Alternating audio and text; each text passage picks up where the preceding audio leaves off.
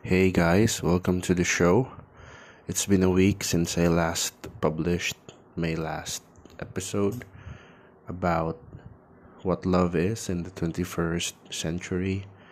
And uh, sa totoo lang, it was kind of abrupt and I really didn't think things through as I would. Kasi sa totoo lang, even if I did, mahirap siyang makover kasi a lot of people will disagree.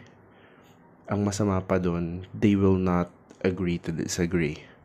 So they really want to get their points across. So pag ganun yung topic, as subjective the topic is, um, I try to take an ob- objective view, pero hindi may iwasan na malagyan ng ibang color yung sinasabi ko kasi it's not at all possible na how should I say this na magawan siya ng purely objective because kaya nga love is uh, something that you cannot quantify. So with that out of the way, um, thank you for listening for the past episode. So you probably clicked on this um, episode because you want to know how it feels like to be brought up in a politically um, involved family here in the Philippines. Sa province level lang. Province level. So, I live in Region 5. So, nasa, so Bicol, Bicol area kami. And growing up in a political family, I'm just gonna say political family just to make things a little bit shorter. Growing up, growing up in a political family is enjoying, difficult, and most of the time you have to deal with an insurmountable amount of stereotyping and um, uh, an unreasonable level of harshness. So I have friends that are directly sons and daughters of politicians, closely related to to our relatives or families too. So they may have a uh, harsher uh, point of view or maybe lax. So depende naman kasi to sa personality ng tao like myself. So not everyone will share the same sentiment and the same concern, possible concern that I will explain later, as I do, compared sa mga iba na anak ng politicians, uh, niece, um, um, mga pamangkin, whatever. So they may not easily care. It's either because they're too young or it's either um, talagang they don't really give a damn about everything. Meron naman akong kilala na they they reject everything that their family is trying to do and has done. So I've been kind of on the same boat as that. Pero just to give you perspective, not every one who is in the same boat as boat as me will have the same perspective. So with that out of the way, when I was a child, I was um, I'm the eldest.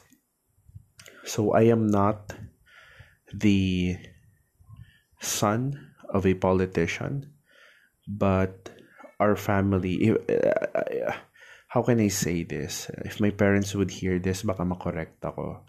Pero our family on the father or on my father's side is hindi siya personally hindi kami directly involved. Yung first cousin niya yung dire- yung directly involved. Pero our family was I think one of the benefactors during campaigns um, during uh, um, kahit nang sa panahon ng pag ano niya nang nandun siya sa upuan niya bilang uh, city councilor vice mayor or uh, what have you. So when I was young the first thing that came to mind was the difference I had with my playmates. So, nung when I was a child, hindi kami mabilis palabasin sa bahay. So, everything was strict. And we are not, we were not really allowed to play with children as um, prolonged as we we could have possibly wanted.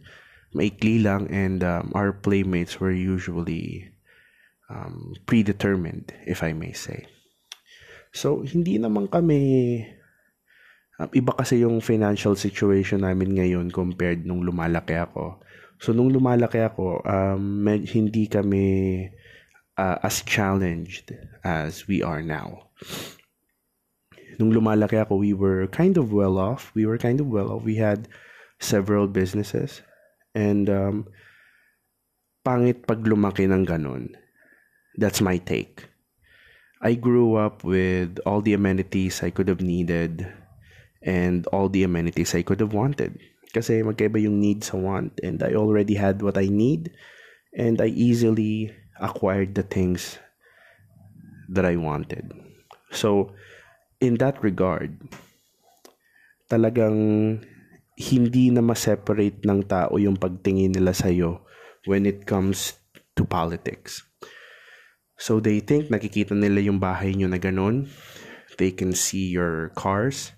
They can see how you talk. Kahit bata pa, kahit bata pa.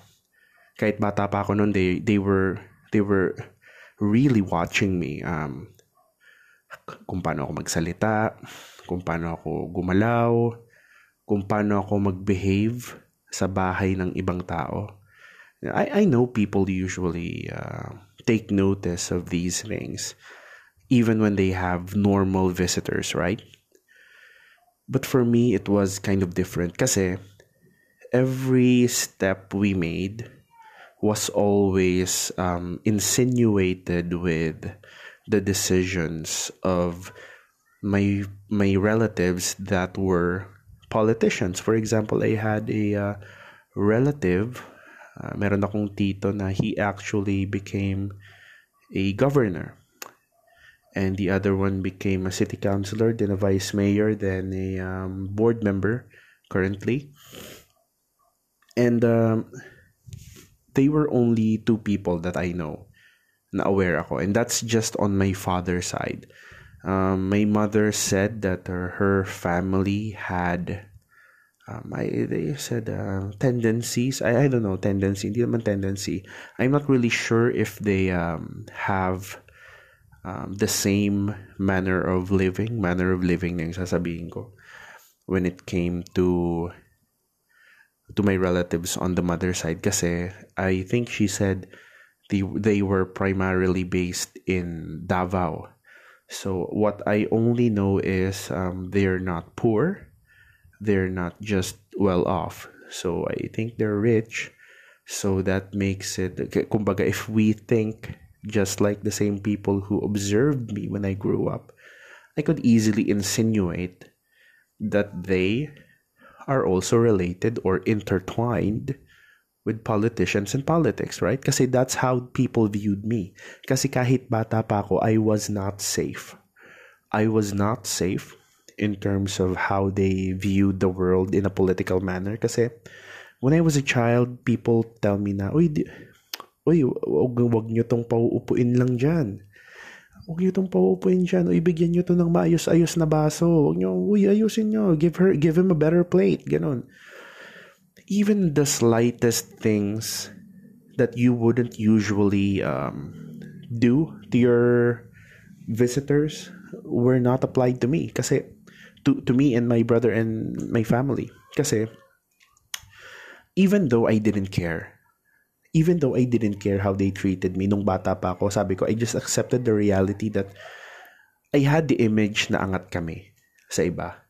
And now when I try to think about it now, hindi talaga siya maganda kasi iba yung political view ko ngayon. Just what I, just, this is what I want to point out every now and then while I tell the story. Kasi some of you might think that I enjoyed being special. Some of you might think that I enjoyed being treated in a way that um, other people are supposed to be treated too pero hindi sila natitreat ng ganun because I didn't have the same privileges that I had back then. No? Excuse me.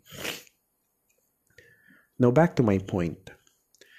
We were treated differently. Um, we were tre- offered different food.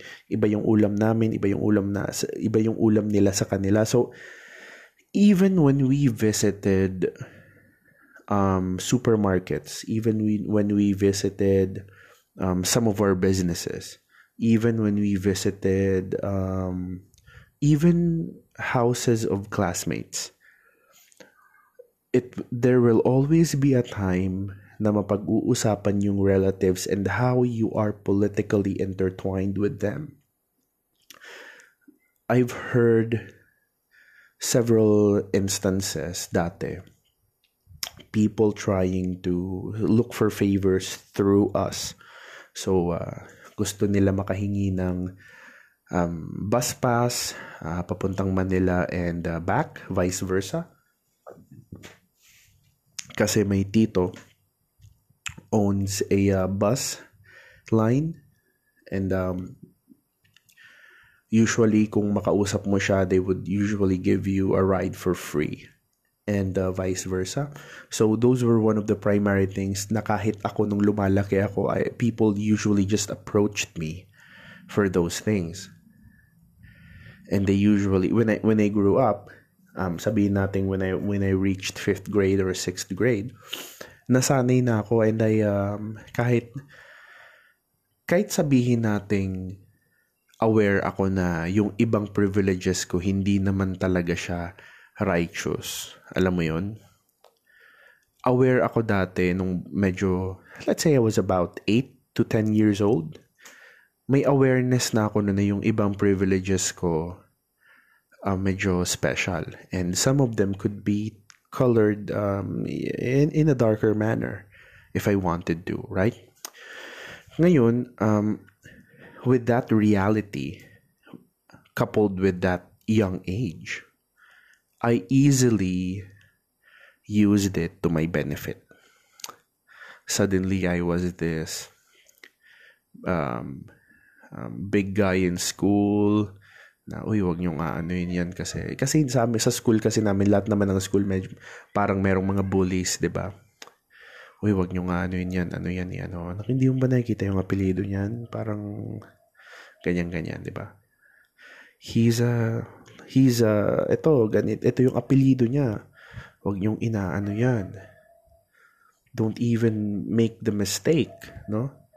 So with that, with that, with, with that picture, yung mga friends ko din um, were people of the same degree of living as I had back then my close friends were um, sons of politicians, daughters of politicians, and uh, relatives of close uh, relatives of politicians. Basta, ang general denominator don is we all belong to the same family tree. And these different individuals, my friends, coming from different fam- political family trees, together they formed this political, let's say, forest.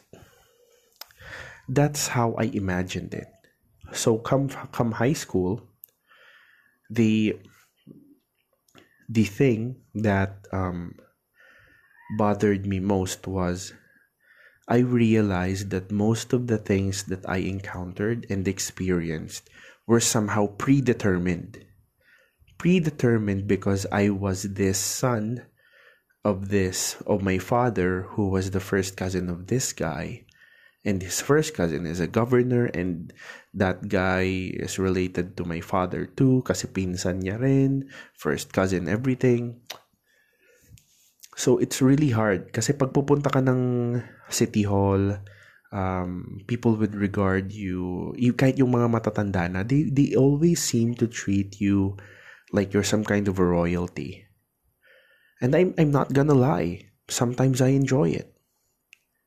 It wasn't my choice. I, I was born into this. Pero, pero there were times that I enjoyed it and there were times na talagang beneficial siya. Beneficial siya. Ngayon, nang pagdating ng high school, I entered, as all of you may know, the minor seminary. Right? And that's where my political identity became bigger.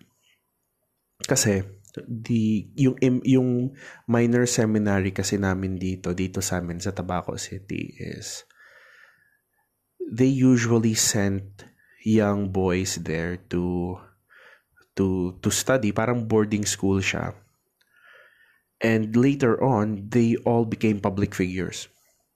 So nung pagdating ng first ever alumni homecoming ko lo, lo and behold my relatives came. Hindi ko alam na doon din pala sila nagtapos ng high school. So since I was there kasi nga first year pa lang ako second year whatever syempre I would show my respects and tatawagin nila ako. And they introduced me to all sorts of different people from Masbate to Catanduanes to to Camsur to to Camnorte kasi these people these families sent their children all the way here just for them to study and sabi ko nga all of them became public figures later on right And then they introduced me, they introduced me, and may mga anak din pala sila doon, and then we became friends. And now fast forward when I was in college, you could imagine the connections that I've made even at a young age, right? So, yun yung perspective ko. To my personal benefit, medyo mabilis lang nangyayari sa akin yung mga bagay na medyo mahirap gawin ng iba. So, for example, this is in no way bragging, okay? I just want to clear things. This is in no way bragging about the lifestyle that I had. I want to em- emphasize that it the word is had kasi we were not we were not fa- as financially stable as we were back then, right? But as um, sabihin natin, as you grow up, and even as your financial stature um, deteriorates, your personality and your connections don't. Because the, the challenge for me was, the challenge for me was when I started my first job.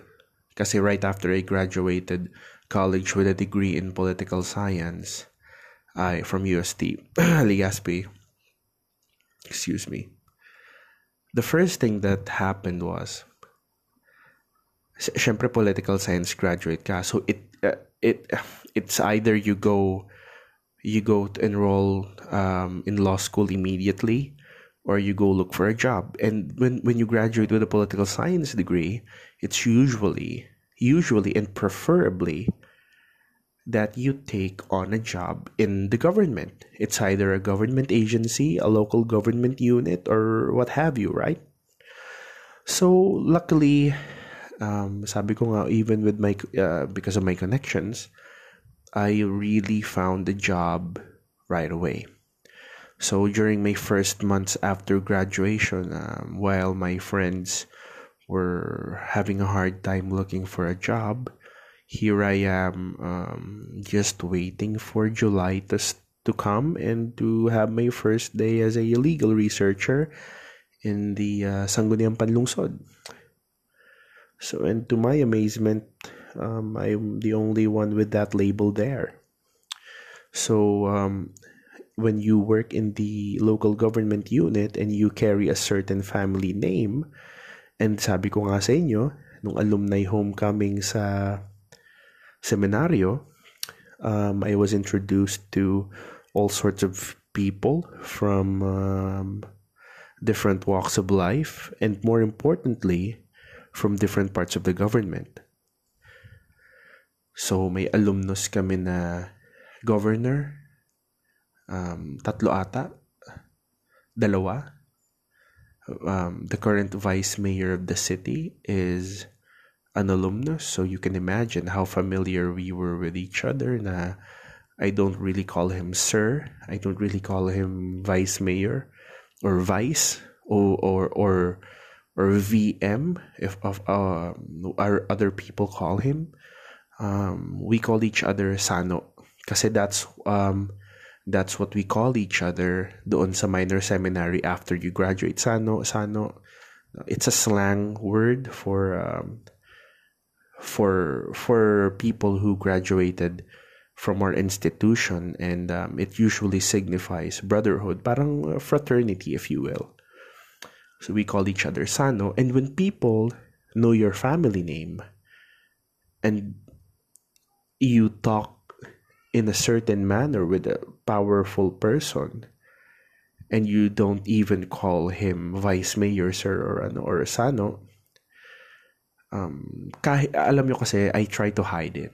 Pag may mga ibang tao, I call him sir, I call him with, with, with, um, with due respect of the title and the position that he has, right? Pero, pag kami lang na dalawa, Sano, kasi un, un niya rin no, tinatawag Sano, ganyan. So, uh, pupunta ka ba sa alumni homecoming, ganyan, ganyan. Oh, people will hear. People will hear so besides uh, my politi- political family affiliations and my uh, somewhat of a heavy surname, and then you get introduced into this institution na medyo lumawak palalo yung network mo, um, it's really hard to deny and eradicate the connections that you may have. Kasi hindi mo lang namamalayan, people are already talking about your name kahit nandito ka sa isang city, uh, they might be talking about your name for the for uh, kahit saan, right? On to the next city and on and on to the next, right? You don't really know. People talk about you. They talk about kung ano yung kinalabasan mo. Usually, yung mga tao ngayon iniisip nila. Graduate ng political science ganito na yung apelido niya, napunta pa siya sa institution, I mean, ganito na yung apelido niya, ganito na yung connections ng family niya, dati na ngang, ano, and then lalo pang nadagdagan, nung high school, lalo pang nadagdagan, it even reached out to the farthest um, regions of the entire Bicol region, and then graduate ng political science, and then nagwo-work sa local government unit as a legal researcher. Kumbaga, to a normal average person, all those factors fell right into place of indicators na parang tatakbo ka rin when when you come to reach a certain age. Right? And I'm not going to deny. I'm not going to deny. Pero I want to isolate I'm not going to deny but I want to isolate. Hindi ko may kakaila na people are thinking that way about me and iniisip nila siguro sa next elections tatakbo to sa ganitong position or baka ganito or baka ilagay siya sa ganitong ganyan, ganito, ganyan.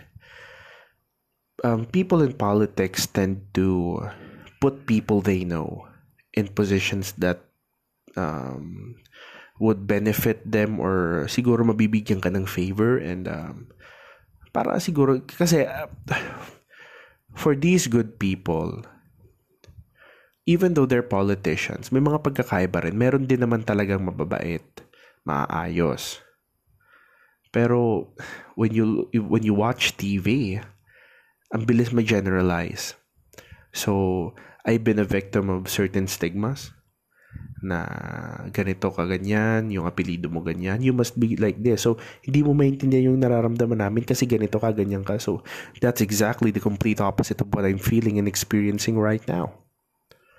So, hindi na lang ako sumasagot. So, yung pros and cons, no? As I tell my story and experience, mararamdaman nyo yung benefit and yung cons yung cons nito talaga yung pinaka-problema. Kasi ano naman yung poproblemahin mo sa benefits? ba? Diba? Everything is somewhat easier for you. What could be the problem there? Right? So pag-usapan natin yung cons. The cons. Everyone is watching you and everyone is trying to dictate what your next steps are. And it's as if they're trying to gamble with things using your life. Pustahan tayo. By this year, tatakbo yan ng ganito, ganyan. Pero sa totoo lang, I really want to isolate.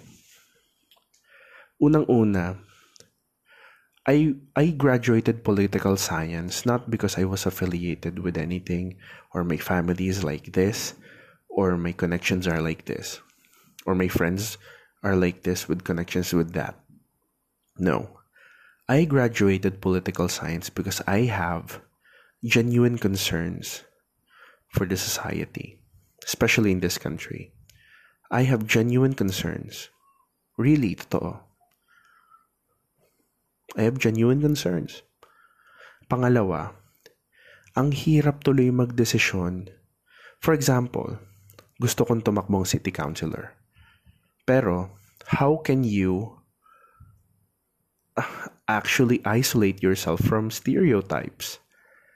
Pag tumakbo ka, even as independent as I want to be, hindi maiiwasan na makabit ka sa fam- sa sa mga relatives mo that are are still and are all are already and are still in power.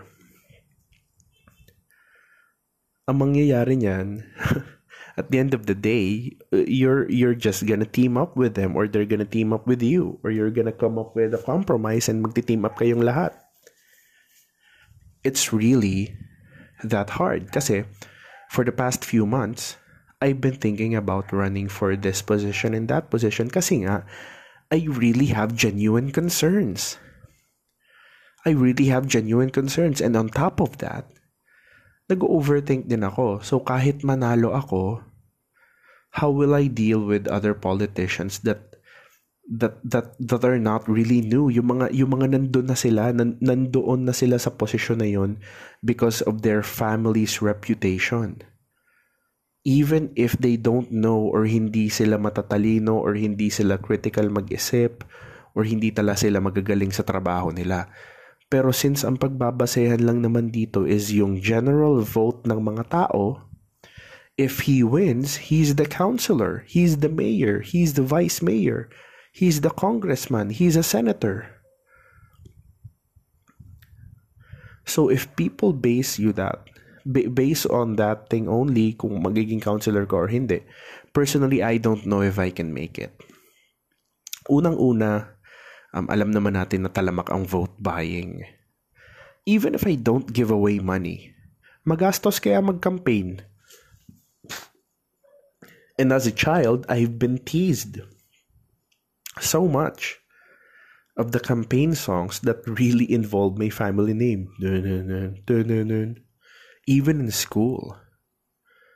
So I'm gonna subject myself to that on a personal level. Gagawa ko ng sarili kong jingle for myself. Meanwhile, nung college ako when I ran for student council president, wala nga akong ginawang jingle because I really wanted people to focus on what my plans are. I had three platforms, and by the end of the year, I accomplished the three. Hindi kailangan yung jingle, pero you really have to satiate, to say it, the thirst of the people for these things. Jingles, um, t-shirts, whatever. No? Yun na yung tradition nila eh. Nasanay na sila na ganun. They want to see you na meron ka ding ganito, meron ka ding ganyan, may t-shirt ka din, meron ka ding mga pakulo. So, nakita ko na yan when I was growing up. Um, ang daming kailangan na na auto, lalagyan ng speaker. So, even if, even if hindi ka mamigay ng pera, yun nga yung vote buying, magastos talaga. Magastos talaga mag-campaign. So if you're an up and uh, new and up and uh, new and up and coming politician, kung talagang wala ka namang pera, on your own, may meron kang salary, meron kang ganito, you're not gonna spend your salary for a campaign na hindi naman sigurado kung mananalo ka o hindi. So the most likely thing to happen here is you're gonna align yourself with a person who has influence and has money. Influence in terms of making you win, money in terms of supporting you throughout the campaign, right? I've seen this. I've seen this in person. I, we've had some of our cars borrowed para lang malagyan ng mga banners ng speakers and they would usually roam in different parts of the city, far-flung areas, mga bundok. I've seen it. I've seen it. I don't know how much it how much it um, costs, but I know what it takes. And I, I could easily come up with a number and plus minus na lang. It's really that hard. So even if I have the desire to run for city council, it's literally impossible for me to do it independently with my um with with the amount of money I have now. Kasi I really don't want to align myself to people as much as possible kasi nga gusto ko rin ng pagbabago. I can't separate myself from my family. From my family name, my connections with the people I know, people who know me. But why, what I can say is I also have skill. Far more better skills than some some people in elected positions. And that's nationwide. And alam ko marami pang mas magagaling sa akin na pwede rin sanang tumakbo pero hindi makatakbo kasi nga yung mga factors ng ganun, yung gastos, yung ganito, yung ganyan. So, I've seen it. I've seen it. Being in a political family, makikita mo yung mga baho, makikita mo yung mga bango. Pero as for me as an individual, um, people expect me to run either way. Takbo ka na. Ganito naman yung apelido mo. Hindi ka mahirapan. Kilala ka na. May PR ka na. Public relations daw. May PR ka na. May PR ka na. Pero ganun, yung, ganun kasi yung nakasanayan nila. And people who claim to be experts in those things, in campaigning, in, in, in, in political psychology, they don't really understand. Kasi sa totoo lang, they've just done it so many times. Pero it does not necessitate knowledge and experience. Knowledge with experience, I'm sorry na-experience mo lang pero you don't have ad- adequate knowledge of those things. Political psychology, totoo lang. Meanwhile, pag sa session, I've heard you, you, do, you can't even talk. You can't even talk about policies. You just joke around. And even in the office, no? Even when I was studying in Manila, there were people I had connections with na they just rode the tide that their family brought in. And nananalo sila, ganito, they're in the position now. Pero ganun kasi, even if I had the desire, I could not even possibly make it. I can't make it. Unless I want to sacrifice my integrity. Siguro kung may malaman akong politician the same age as me or the same affiliations and and um, concern as me, siguro pwede. Pero yung makikitandem ka sa mga crocodiles, I don't think, maaabuso lang ako kasi syempre inexperienced pa ako. So it's really hard. So ganun yung stand yung yung yung situation ko ngayon with my affiliations, my family name, my job and everything. May mga gusto ako pero hindi pwede and I mean may mga gusto ako na pwede pero hindi kaya meron sana akong added benefit of my connections and my family name. Pero if I want to stay true with my concerns and my integrity, I can't do the easy way in. And the only way in, if hindi ko gagawin yung isang ayaw ko, is really hard to the point na medyo imposible. Right? So ito, what does it feel like to be raised in a political family? Ganon. Ganon yung feeling. You can enjoy power. You can enjoy power and you can enjoy the pride of your family name. You can enjoy the pe- the, the perks. You can enjoy um, getting e- eto na. You can even enjoy getting away with things just just because your family name is your family name. That's it. That's it. It's somewhat dirty yet beneficial.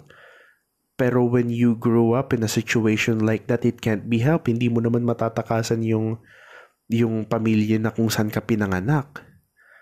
Pero ako kasi, yung legitimate concern ko ngayon is since I was born into that situation, nakita ko na yung mga bao, yung mga mababango, nakikita ko kung sino talaga yung mga marunong, yung mga galing, and yung mga hindi sa mga experience lang talaga and paulit-ulit na lang nanalo pero hindi naman talaga magagaling. Gusto ko sana siya baguhin and use the benefits that I have now. Sana. Pero sa totoo lang, kailangan pagplanuhan to eh. Pero, I don't know. I don't know. Growing up in a political family is hard. Growing up in a political family can give you so much ambition. Growing up in a political family can give you so much benefits. Pero growing up in a political family can give you the same kind of downfall your relatives are having just because you have the same family name. So, mahirap siya. So, yung takeaway natin dito sa episode na to is, if you're born into a political family and yung apelyido mo undeniably talagang alam ng mga taong bayan na ganito yan, ito yan, they have power, they own this, they own that, they usually rule this place and they usually live here. Yung struggle talaga dito is even if you want to to be a normal person, you can't. You can't be a normal person. What constitutes a normal person? By definition, alam ko. Pero by experience, ewan ko, I haven't felt that yet. Siguro sa mga ibang lugar lang na hindi kilala yung apelyido ko, doon ko lang na-experience maging normal na tao. And you know what? Nung nag-aaral ako sa Manila, Metro Manila, it felt good na walang nakakalam ng apelyido ko. Pero here comes EDSA. Nakita nila yung bus, may apelyido ko. Tapos yung mga konduktor tawag sa akin, Boss, boss, boss. Ah, sino yung pre? Bakit ka kilala? Bakit, boss? Bakit? Kasi yung tito ko, siya yung may... Okay, okay. That's when everything turned sour. Pero there, there are, kasi nakita nila sa EDSA. Pero ito lang, it's beneficial. Pwede mo rin gamitin to sa pagtulong sa ibang tao. Pero it's a murky place. It's a murky place. So all I can tell you is, um, behind, uh, contrary to popular opinion, na it's all glitz and glamour, na uh, you're living a comfortable life, you're living a um, kind of some kind of a better life than everyone. Just kasi you have the family name and yun nga you live in a political family. Sa totoo lang contrary to popular belief it's quite the opposite sometimes. Um, sometimes um, there are big family problems and uh, to the point na medyo magkakawatak-watak na kayo. Pero just for the sake of things um, nag-aayos ulit pero family concerns are big problems, no? Kasi hindi may iwasan na at some issues magkaiba yung opinion mo, eh, opinion nyo um, ng mga elders sa family nyo and uh, things uh, it turns into a fight, turns into a bigger bigger issue than it's supposed to be, that it was supposed to be. So um, hindi naman to malalaman ng public.